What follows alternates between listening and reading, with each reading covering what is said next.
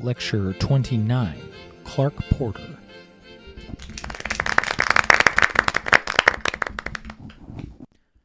Your dad isn't a regular person. Of course, most dads will tell you they're regular people. Ask them. I'm a dad myself these days. It didn't make me any less awkward at parties.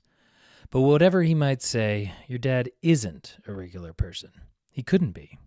He could drive when you couldn't walk. He could write two 30 page briefs a week when you were struggling to fill a page double spaced. When you could barely catch a football with both hands, he could throw a tight spiral almost 25% of the time. A dad is just another regular guy. But your dad is like one of those Picasso cubist paintings presented to you from many perspectives at once. He probably hasn't changed that much since you've known him. But you've changed immensely. So even when you're old enough to pick up the check when you're out to dinner, there's a piece of you that remembers when riding on his shoulders felt like flying 60 feet in the air. John Clark Corky Porter Jr. is my dad. I've got his name to prove it. I suspect most of the other contributors to this book don't think of him as regular, or at least not ordinary, but especially not to me. I remember sitting in my dad's Acura on the highway to Huntsville, Alabama. I was in third grade. Mom and dad had taken me out of school to go to space camp for my birthday. Well, technically, it wasn't space camp. I had been begging to go to space camp, but mom and dad weren't going to shell out $1,500 for five days of gyro rides. So we were going to the U.S. Space and Rocket Center, the home of Space Camp, to go see all the rockets and hopefully sneak in a gyro ride. On the way to space camp, I was a little dour. Dad, puzzled why getting out of school to see rockets would make me so depressed, asked me what was wrong. I'm not smart anymore, I said. What makes you say that? I can't do school anymore. What do you mean? He followed, wondering what sort of ant hill he had just kicked over. I mean, we're doing long division at school. I can't do it. Even the dumb kids can do it, but I can't. So now I'm not smart anymore. Dad smiled. You're going to be able to do long division, Clark. It may not make sense right now, but keep trying. Keep doing the problems, and one day you'll wake up and it will make sense. You won't even remember what it was like to not understand long division. I'm not sure whether he told me a story about when he was trying to learn something in school, or whether maybe he tried to teach me some mathematics from right there in the driver's seat. I think it was the former, but if you know Corky, you can't rule out the latter.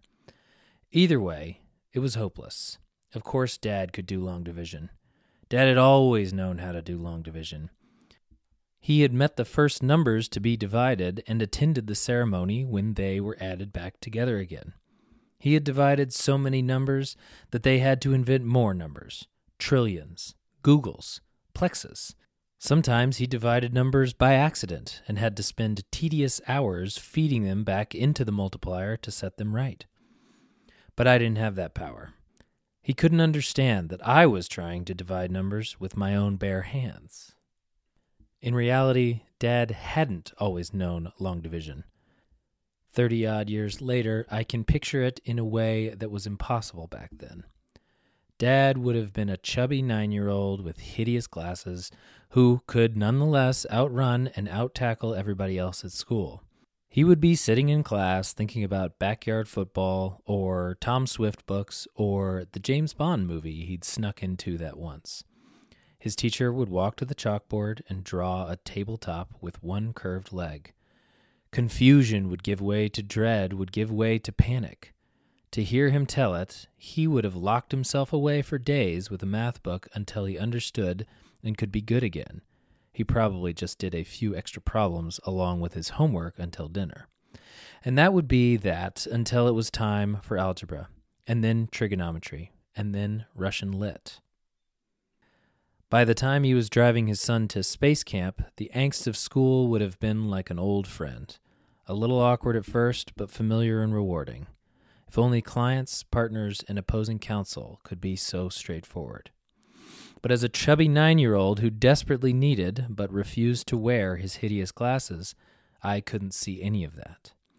Eventually, I did cheer up. We got to the Rocket Center and had a great day looking at rockets and experimental planes. The gyro rides weren't running, but I came home with not one, but two Space Shuttle figurines. And wouldn't you know it, I figured out Long Division too, though it took a couple more weeks. There were other moments. When I got in a fight in middle school and came home sobbing because now I wouldn't get into college, son, you're going to go to college, Dad assured me.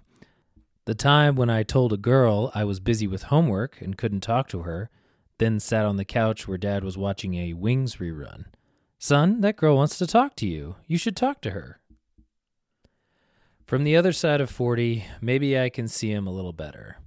He had felt rueful. He had felt shy.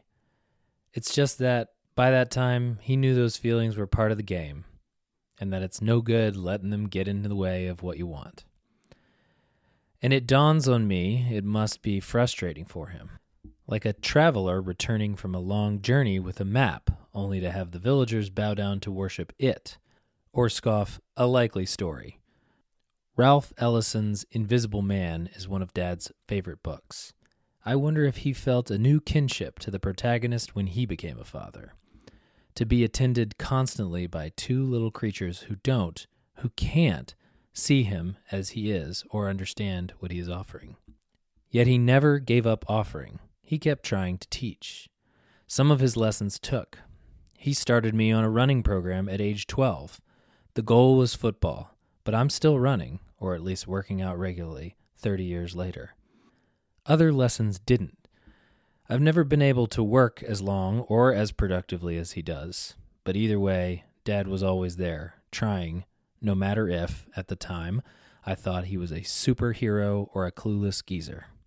He made every football game, every school play, every lacrosse match, and just as blessedly stayed home from the punk rock concerts. Corky Porter will never be a regular guy to me. He is my dad. Happy 70th, Dad. Clark.